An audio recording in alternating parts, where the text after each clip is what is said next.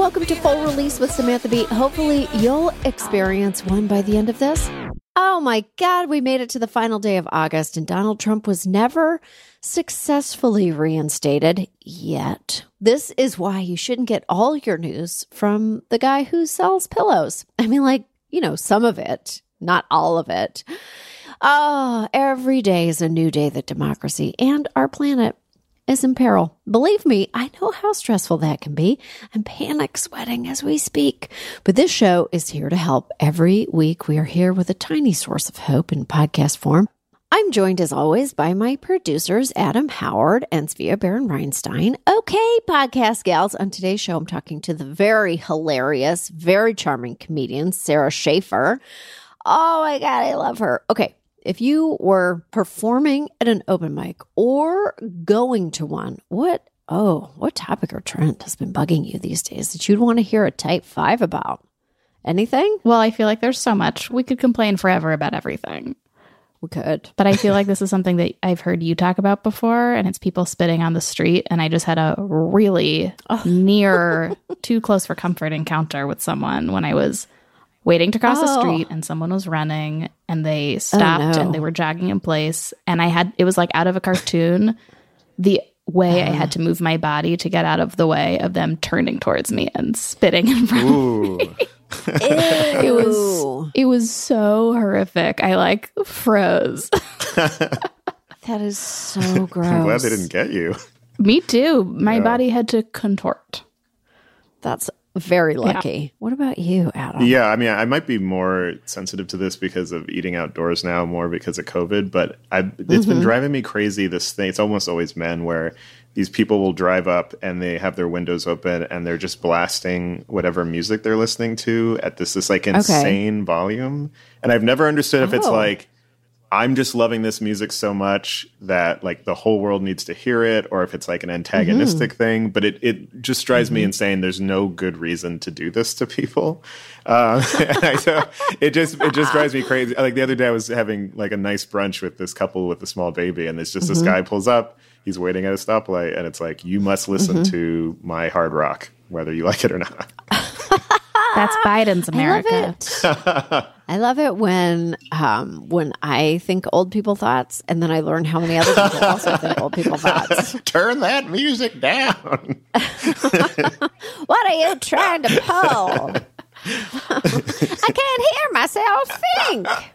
It's true. It's crunch time. Oh, my God. Okay. All right. I have to tell you, I'm very, very excited to talk to our guest today. I am very, very excited. So we're going to take just a super quick break, but we have Sarah Schaefer coming up, and just trust me, you're not going to want to miss this.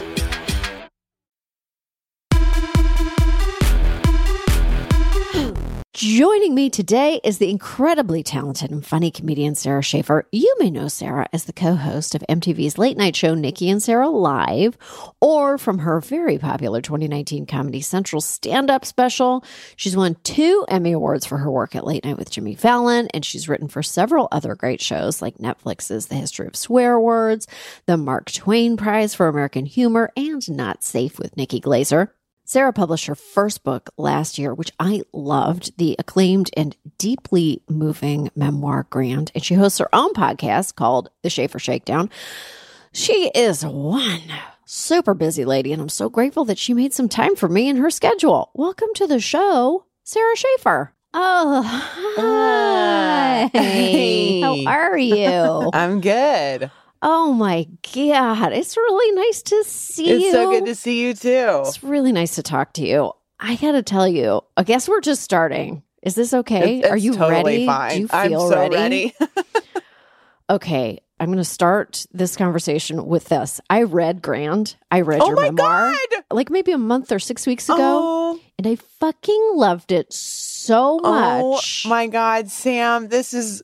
I love that. Thank you so much. I loved it. And I can't tell you how many people I told about your book because I loved it so much. And it meant a lot to me. I don't know. I felt it was extremely moving, beautifully written. It's a great book. And so I was like, we have to get Sarah Schaefer to be on it because we have to talk about it. And anyways. Thank you. Oh, my God. What a delightful surprise. I'm so glad you're here. Okay, so we can tell everybody. First of all, actually, I should say, before you even listen to this podcast, you should go and get the book, Grant, and then read it and then come back to this conversation and then listen to this conversation. Okay.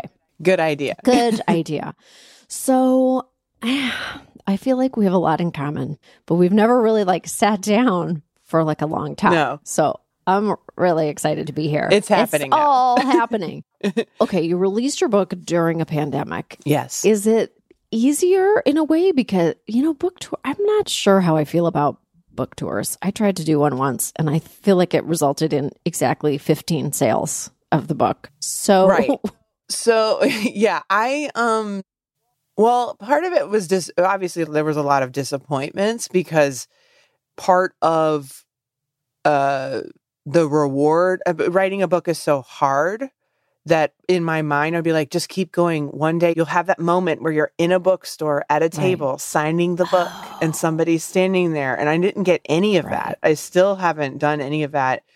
So that was a disappointment. But and I will say that like we did some Zoom events and it was weird how psychologically different it was. Like, cause I've toured, I've performed in tiny spaces, in huge spaces. Like I've done it all in terms of stand up, but in a book tour situation, you know, my expectations were going to be really low. Like per bookstore, if 40 people showed up, I would be like, amazing. But on Zoom, when 40 people show up for like your one Zoom book event, okay. you want to die. Okay. Okay. It should have been more. So some of that was bleak. Okay. but overall, you know, it was and the feedback I'm still getting, like to log on to this and not know that you had read it is such a pleasant surprise. I've been comparing it to like it's a nut. There are all these nuts hidden in the forest, right. and I'll get them later. Like people who are like, I'm sorry, I haven't read your book yet. I'm like, good, save it, because like it's so great when randomly somebody will just be like, oh my God, I read your book and I loved it so much, and it lasts longer. I think it's a slow drip. Right. I feel like your book should be made into. Is it weird? Okay, I feel like your book should be made into a TV show. I mean, I think so too. I know, and it's impossible too, because I know that, and we can talk about your TV pitch thing that went out that was like super spot on. Yeah. So I know you're out there like developing television shows and writing shows, and nobody ever wants to talk about what they are because it's hard. I'll talk about it.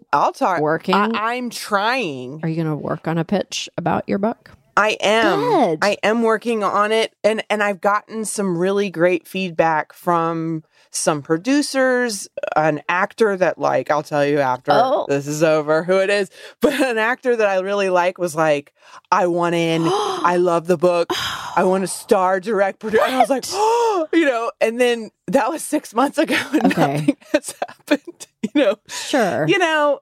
So I think I have to take control of this process. And I think maybe I wasn't ready yet because the book process itself was so emotionally draining to write the book that now I'm starting to feel energy again to be like, let's dive back in. And what, you know, I think I need to decide, like, what is the TV show version of this? Right. Then reapproach all some people who were excited about it and go, here's my vision. Now let's go with it. And that's what's good about it too, because it doesn't expire. Like the book is forever. Yeah. And it's a story that doesn't need to be told right this second necessarily on TV. Even if you like, okay, when you were, because the book is super personal and it's I just loved it again.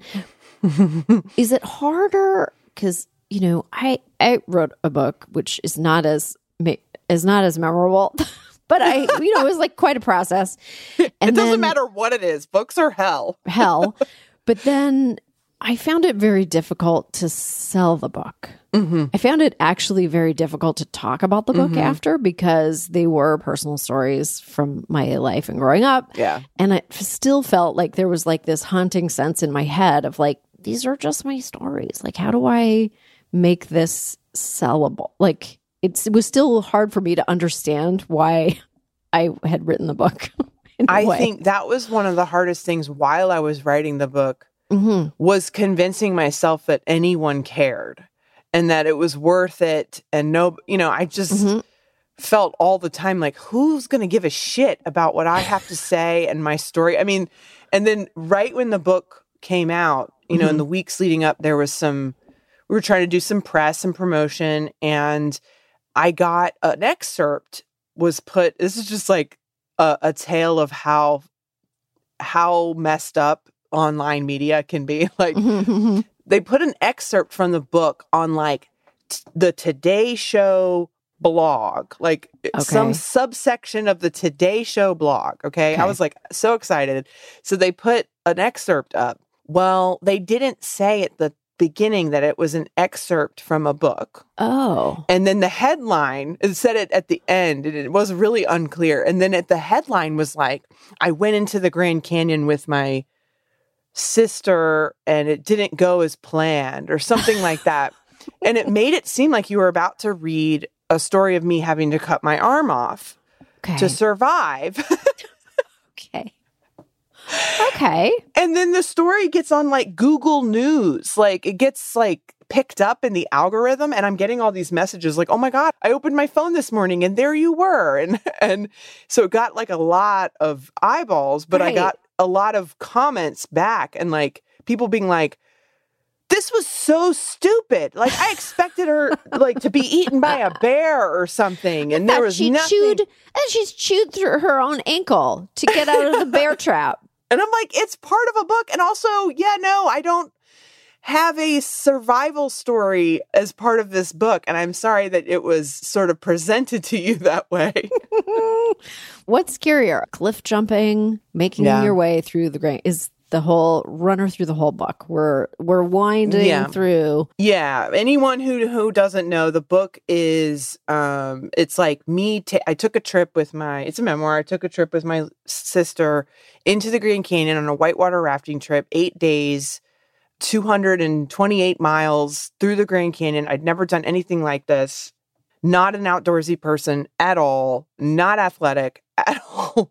Very, very, very weak. And brittle going into this environment. And then I flash back to stories from my life and memories or whatever. But yeah, the cliff jumping was probably one of the scariest things that we did. And the second one, there's 2 cliff jumps in the book. And the second one, my sister Ross and I still get like the heebie-jeebies talking about it, because we talked about that water when you were at the deepest point from diving in. Right. It was so dark and cold. Oh. And your body is doing that thing like, just get to the air, go. Right. Like you're just where are you? Survival mode. Yeah. And like, even though you know you're fine, for a split second, you're like, I'm gonna drown down here. And that, I look back and I get the shivers thinking about that still. Ooh. And then sometimes some of the rafting stuff, I'm like, God, we were just lucky that nothing really crazy happened. Like, what were we doing down there? It's very funny because we're trying to figure out, I have 3 kids and we like to vacation with this other family. And we're like, we were all sitting around talking about like, what trip will we take next year? And someone brought up whitewater rafting. And I was like, no, I just read a book. It's not for me. I've had people respond to me about the book being like, everything seems great except when you talked about the Groover. They're like, now I know I'll never do anything like that.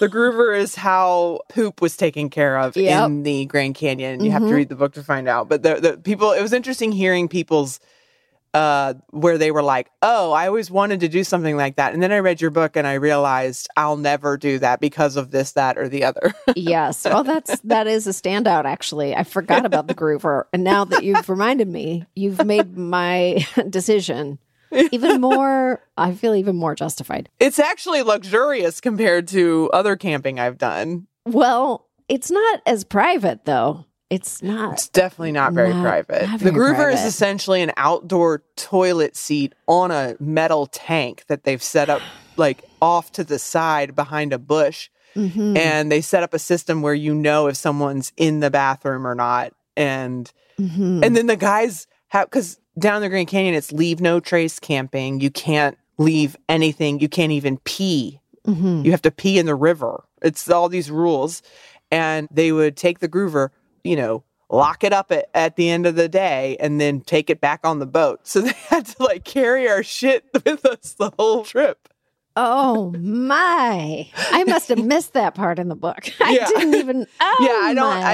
didn't explicitly talk about how, like, at one point they made a comment about how heavy it was getting. And I was like, oh, shit. Oh, no. Oh, it's 30. You can really hear it. You can really hear it in there. Everything's sloshing. Yeah. Mm-hmm. Those sweet river guides, those sweet boys, they did so much for us.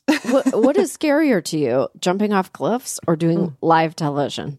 Because you've done a lot of live television. Yeah. I would say, weirdly, the cliff was probably scarier in the moment. But I think overall, psychologically, the live TV was scarier in how everything seemed like it was riding on those moments. Oh, boy. I really was so intrigued reading the parts in the book about your show.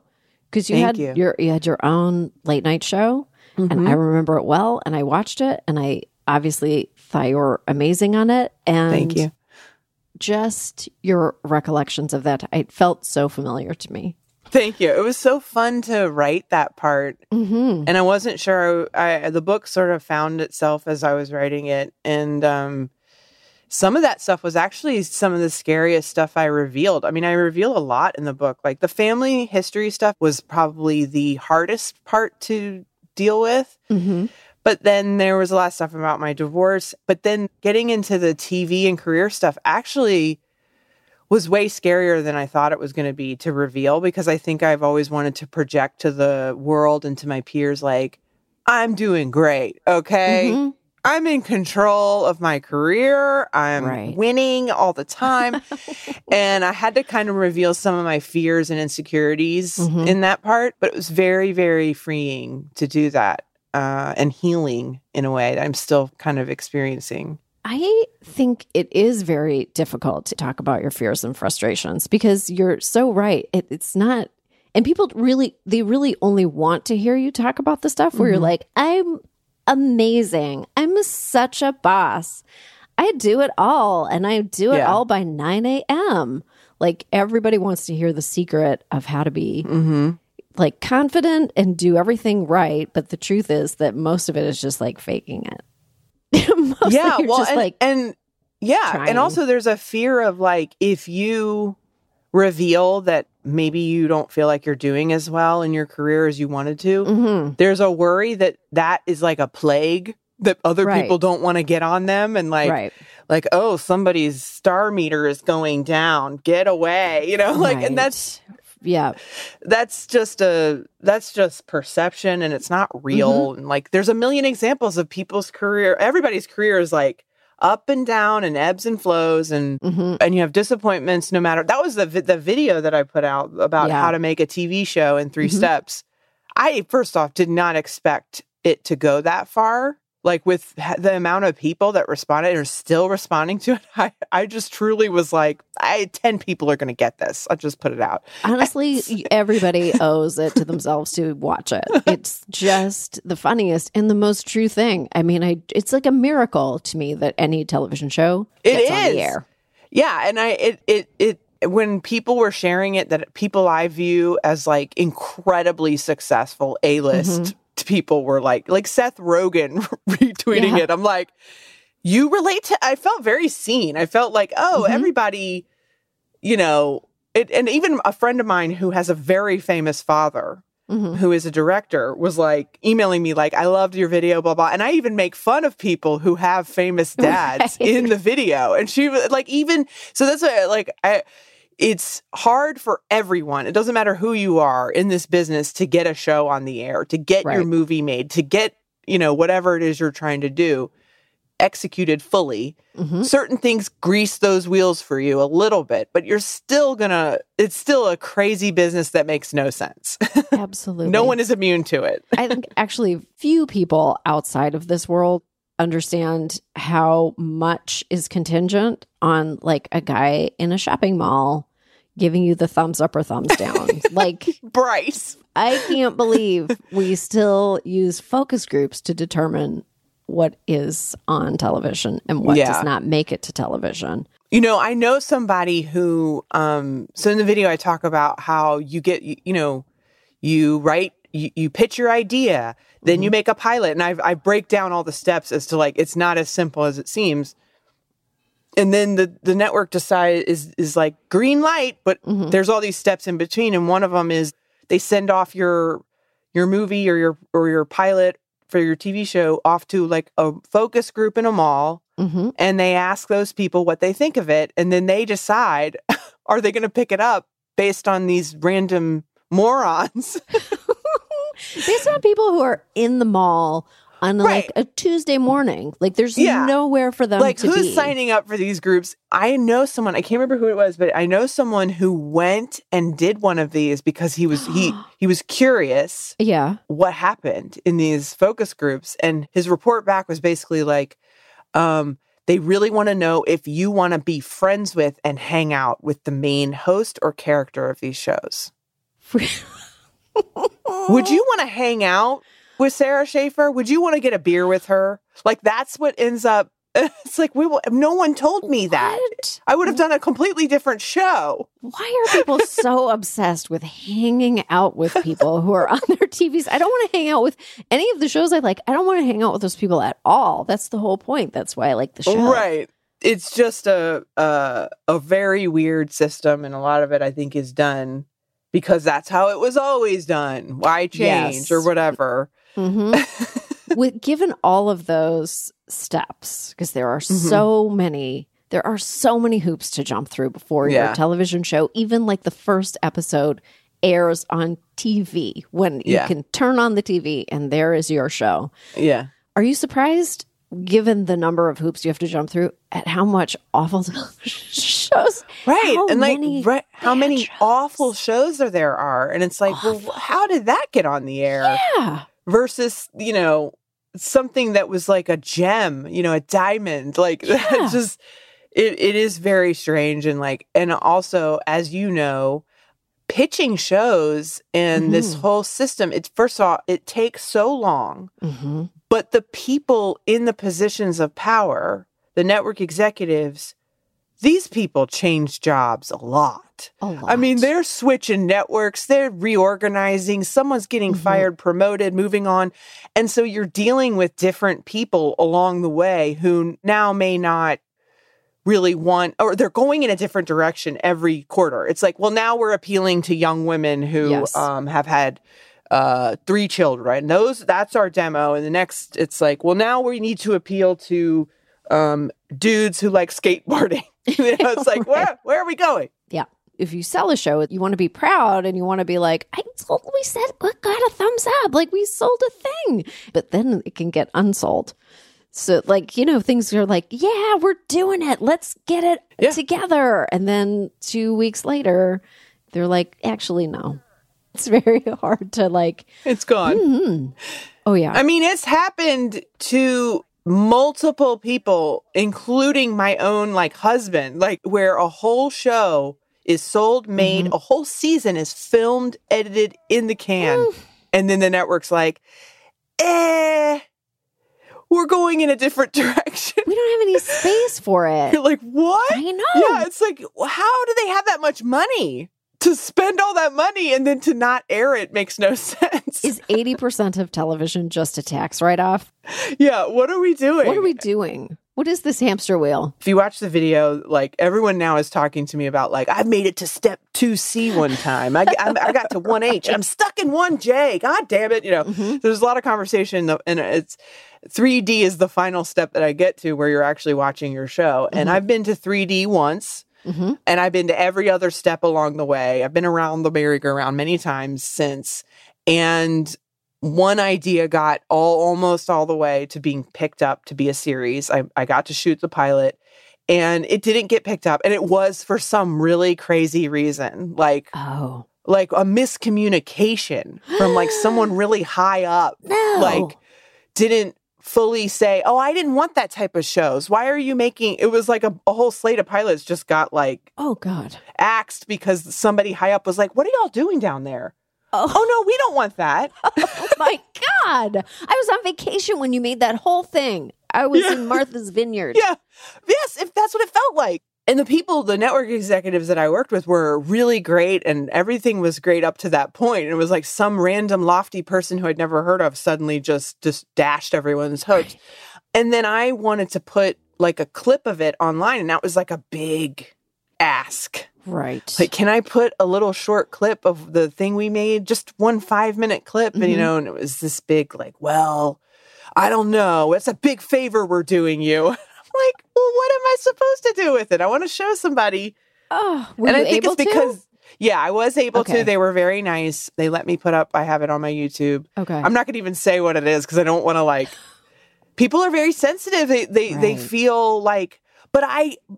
Because I think some network executives that you work with, they're just as heartbroken as you are that it didn't work out. They actually don't have as much power as you think they do. It's somebody higher above them that's really making their lives hell, you know? Right. So it's not them that I want to, like, go after, you know? Sure. But, yeah, I think sometimes they don't want to let you... Like, I have a friend who also had a whole show, a whole season in the can, and then they didn't air it.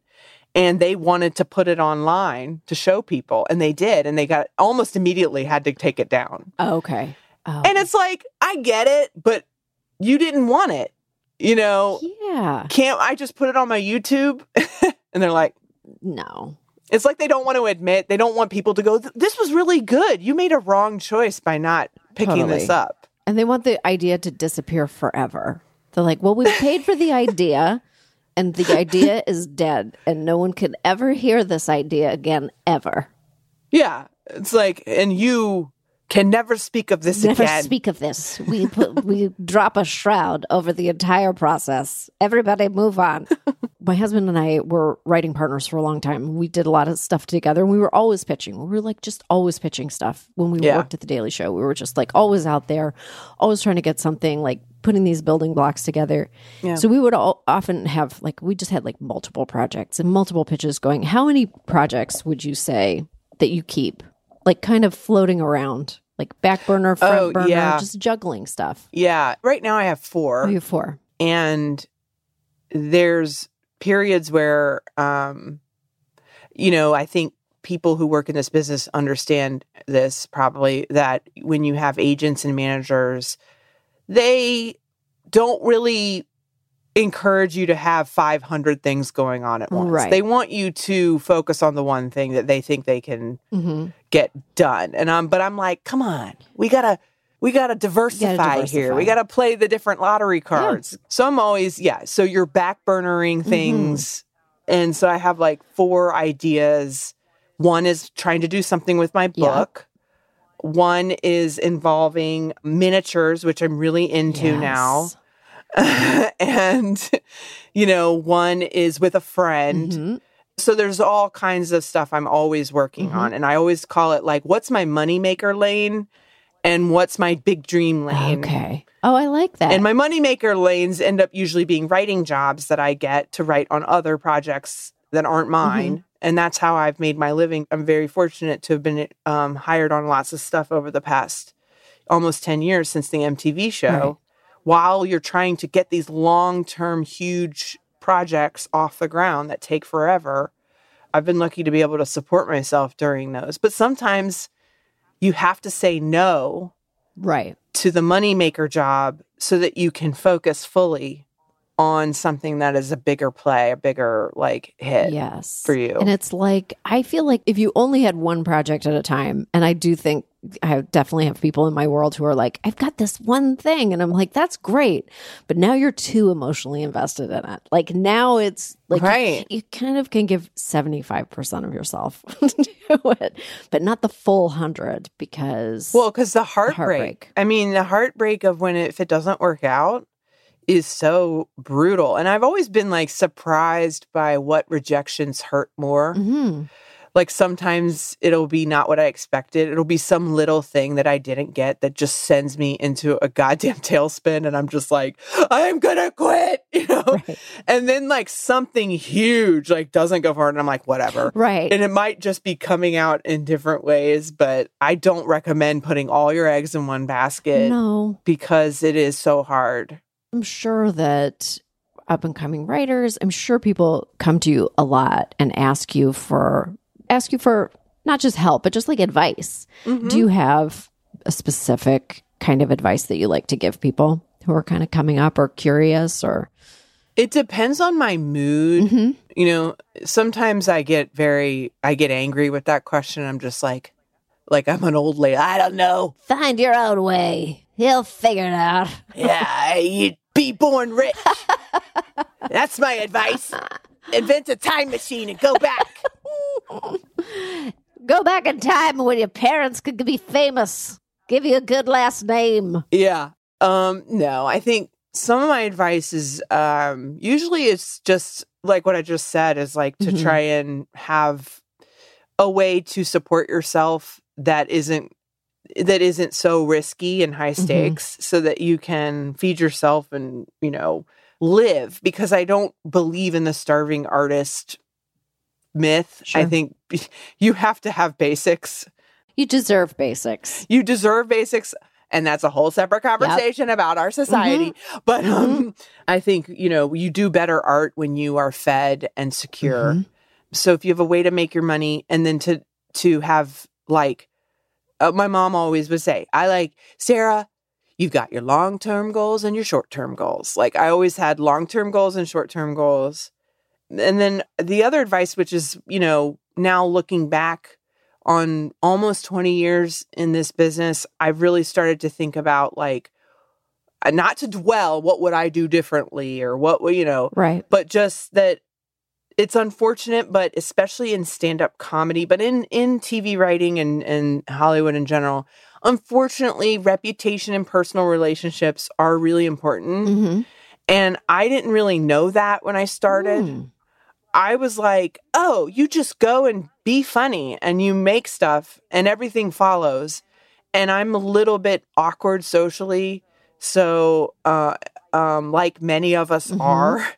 And I had trouble with that like hang aspect right. of it in the beginning, which I hate. I mean, I really think it's stupid. What does hanging out at a comedy club until 2 a.m. have anything to do with how good you are at comedy? Mm-hmm. But unfortunately, that is part of it. Right. And so I think the best advice I have, which I did do slowly and awkwardly and unintentionally, you find your friends right. in this business and that's your hang.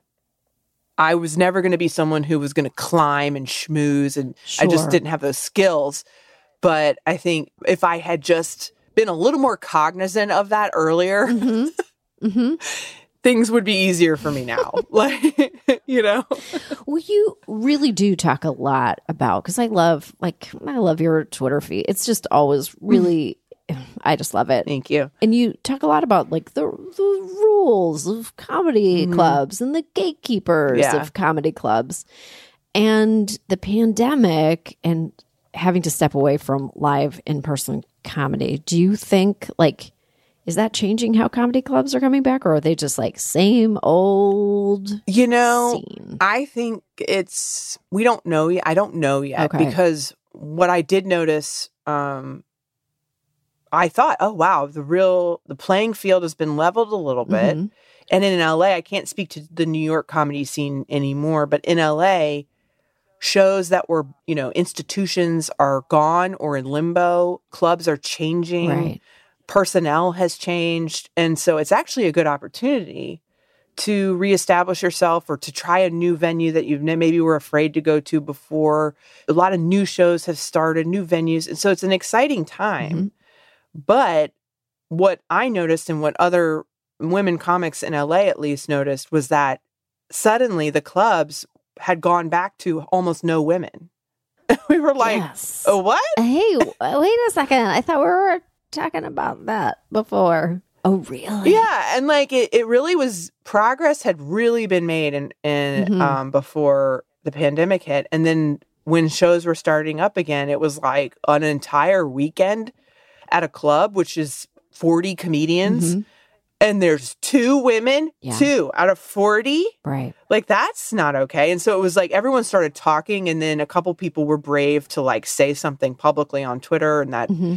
sort of started the conversation. And I think the clubs that care are trying right. to remedy that and make sure that they aren't, you know, because I think what we're realizing is you can't just assume that things are going to be equal. You actually have to make a concerted effort, which is something that you have talked about when you started right. your show.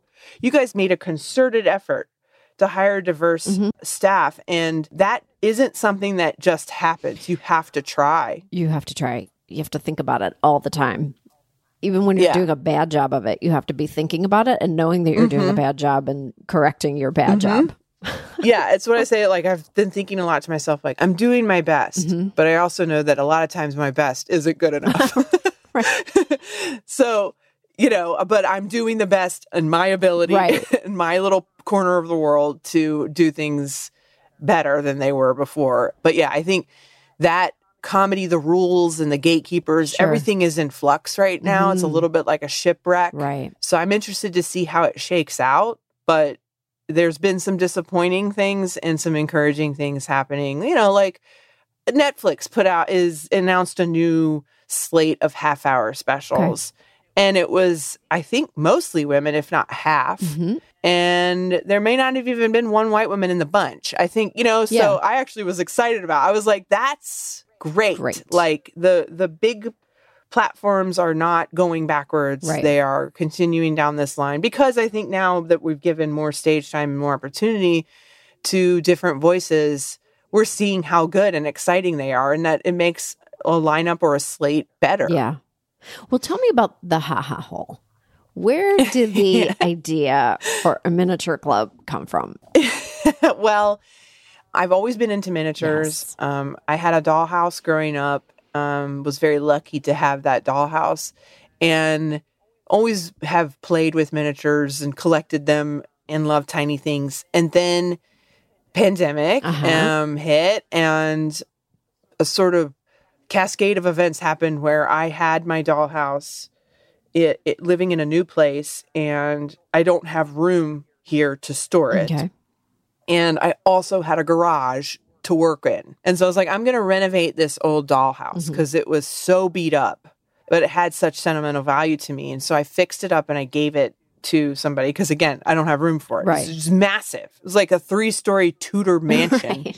Right. Like, it was like 3 feet high, 4 feet wide. Like, I went very deep into that project and like kind of hyper fixated on it. And then it was so fulfilling and rewarding to do that project that I was like, I want to do it again. Right. And so then I started a new house from scratch, which I'm still working on, barely have even started. But while I was doing that, I was like, I got the idea to make a miniature comedy club, like very detailed, 1-inch scale, no detail left behind, you know, lighting, a neon sign, right. the green room, all of it. Right. And I went so deep on that. And I did at first to be like, oh my God, I want to put this on my bookshelf because right. it's small. And it's just like a room that I decorated. That's how I was looking at it. But then it kind of expanded. But I was like, I'm just going to have it. And then people could come over and see it and be filled with wonder. Right. And I'll post pictures of it online. Well, then as I'm working on it, it becomes this like transformative artistic process for me, where now I'm thinking about comedy and my place in it. And comedy clubs are so small and they can't possibly hold all of the vast amount of talent out there. All these like metaphors are popping into my head. Mm-hmm. And it was so, so fun to do. And I kept it a secret until I was done with it. And then the response, of course, was so wonderful. And now I'm doing shows in it, like on Zoom. It's becoming a whole thing. So. Incredible. Does your miniature comedy club have miniature trolls? Does it have troll free? We had an idea maybe on one of the next Zoom shows I do in it that there could be a heckler or something that we play with and deal with. But, you know, it was funny because the green room, a lot of comedians had very strong reactions to the whole thing. Like Some were like, I'm triggered. Others were like, I'm so filled with nostalgia. And like, everyone thinks that the green room is based on a specific green room that they've been to. Right. And I'm like, no, you're projecting your experience. This is what I love about miniatures is you project your experience onto it. It's why it's so great to look at a miniature thing. You imagine yourself in it. And the green room, people were like, it's a little clean for a green room. And I was like, well, this is a club where mostly women perform. So it's a little bit better taken care of. Keep it tidy. There's no vomit on the rug. Right. We actually care about our surroundings. I love miniatures so much. I don't make miniatures, but my daughter does. Yeah, you have to have a certain mindset, I think. There's something that happens to me physically when I see, like, when I would buy Calico Critters for my kids. Yeah. And you just get, like... Oh, those are so cute. You just get, like, the little baby set for the baby Calico Critter. And it's, like, the tiniest, the spoon. Yes. So... It's the little stuff. It's the stuff that's the best. That was my favorite part of the club, was making like the notebook and the phone charger and like just these. I mean, even I spent hours on just a light switch on the wall to make it look just the slightest bit 3D so that it looked real. And it was very, very tedious, but it was meditative and like, and then when you make it, because I was trying things. I've never really made miniatures on that level before. Like, I made a couch. Right. It was really difficult. Right. And, I mean, made me want to, like, burn the whole thing down several times. But I just tried. And there's so much nowadays, just the YouTube tutorials and all of it are just so abundant. And so it's, like, easy to kind of, once you get a concept, you're like, oh, that's how you do that. Okay, I can, now I'm going to try. It was very fun. I feel like I was reading about your journey to making your sofa. Yeah, I was posting about it, how difficult it was. It's so, I don't know. I guess that's it. It's like a meditation. And it just like, you know, when you're trying to cure your own hiccups, how you have to slow your breathing and you just have to focus on this like one thing.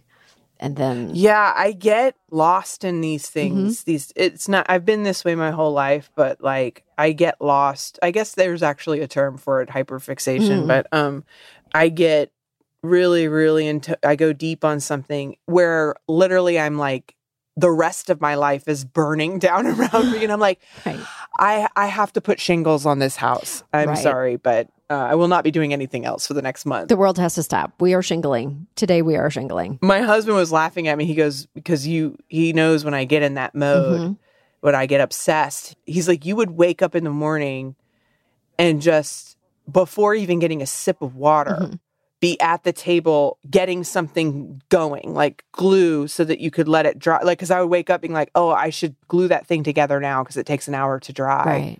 And I need to get that going. And then I'll have my breakfast and I'll, you know, like, so I was working like 12 hours a day on it. Does he share your love of miniatures or does he just go with you on this journey? He does. He loves action figures, which is the male version of dollhouses. Great. And so he has, luckily we are both very into nostalgia and toys and collecting and things. I mean, he's more of a collector than I am. Okay. In that way. Okay. It's funny. I've been researching miniatures and the world of it, and it's very gendered, where dollhouses are for women traditionally. Right.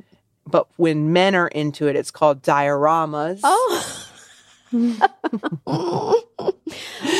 that's basically science. Yeah, so it's the same stuff. You're using the same concepts and skills. And then usually dioramas sometimes will involve action figures and superheroes and like more guy stuff. And then like, you know, but it's really all the same. Yes. It is. If you're working in the same scale as someone else, you're the same. Yeah, it's very much the same. Okay, well, I've enjoyed talking to you so much. I'm going to wrap it up. I'm going to ask just a couple more things, but like, what a pleasure. I feel like I want to see you in the real world, like in real life. I want to see you too. I love you so much. You know I love you. The first time I met you, we've talked about this before, was I had a show in New York called Sarah Schaefer is Obsessed with You. And my friend Elliot Kalin helped get me in touch with you to come do my little show in my little basement in NoHo. And it was one of the highlights of my life. Like, I was so excited that you did it. I was just like, I I've made it. She came to my show. I hope I wasn't too weird because I am very socially awkward. Oh my God, it was so fun. I mean, look, am I going to go back and watch a video of it? I don't think I even have one. No, right? Because I'd probably die of embarrassment of everything I did back then. But but people liked it, and it was like you helped me. That people doing my little show helped my career get started. Oh. You know, because I would book people that had bigger name than me to try and get an audience in, and it worked. So you helped me. If you're a big celebrity person who wants to play you in the you version of the you show bails out, come and tell me because anyways. Well, she might play my mom. Oh. God, this is great. So we have choices here. You have Sam. Choices. We can work options. On this. Yeah.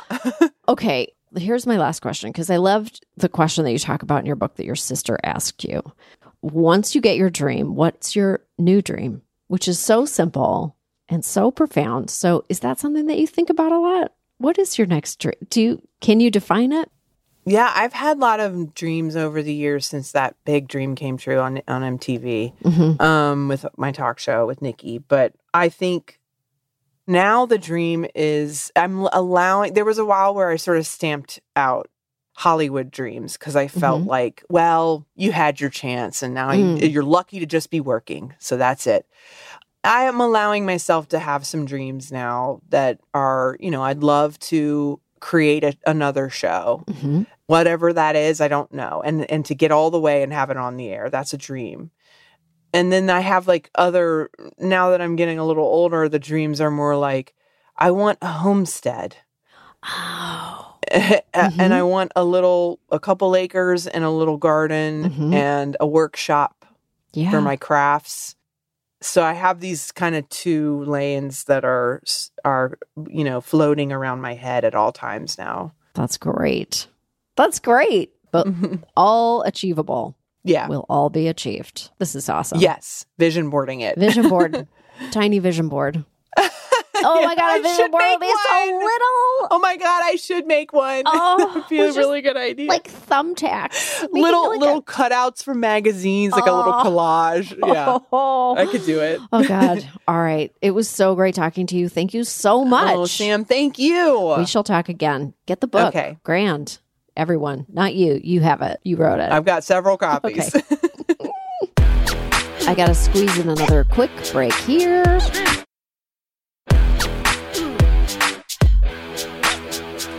Oh my God, I love her. I love her. I feel really like we need to send out a list of accompanying, reading, and viewing to understand this episode. Sam Bee Book Club. Yeah, seriously. So we presume that you and Sarah have both been subjected at times during your career to the whole women aren't funny trope or mindset. And we wanted to give you the opportunity to push back a little bit and give you a chance to critique one of the all-time great male comedians, Mike Huckabee. Oh, he's so funny. Yeah, he's a tough act to follow. But here are a few of his most infamous Twitter one-liners, and we want to see if you can deconstruct the joke or just let us know if it's even remotely funny. Okay. So, for instance, here's the first one. Okay. For Cinco de Mayo, I will drink an entire jar of hot salsa and watch old Speedy Gonzalez cartoons and speak Spanish all day. Happy CD Mayo. Ha ha. Oh, that's great. He's really, really funny, man. What? Wait, do you want me to deconstruct? I don't even understand what he was going for at all. Yeah, I just think he was like, here's a bunch of racist stereotypes. Is it all going to be, it's mostly going to be racist stereotypes, right? Yes. What's the next one that's not totally racist. So let's see if it's a laugh. Okay. Watch celebs spew ignorant political venom at Oscars? ? Nah, I think I'd rather have a colonoscopy. Both happen from the same location. Both happen at the doctor's office? Or the Oscars shrug? From the asshole. Yes. Oh, yeah, there you go. I get it. It was a little highbrow. You know what? It went over my head. Exactly. So that's where I'm at. Oh, he's just terrific. Smart humor. It's really smart. Okay. Here's another confounding one. Okay. Oscar Mayer rolls out new weenie all pork called the GOP. Artificial taste and ingredients. Lose weight. Makes you sick if you eat it. What? I think he was drunk while doing that, because that's not even hungry. None of that makes sense. Yeah, I don't know who he's trying to troll.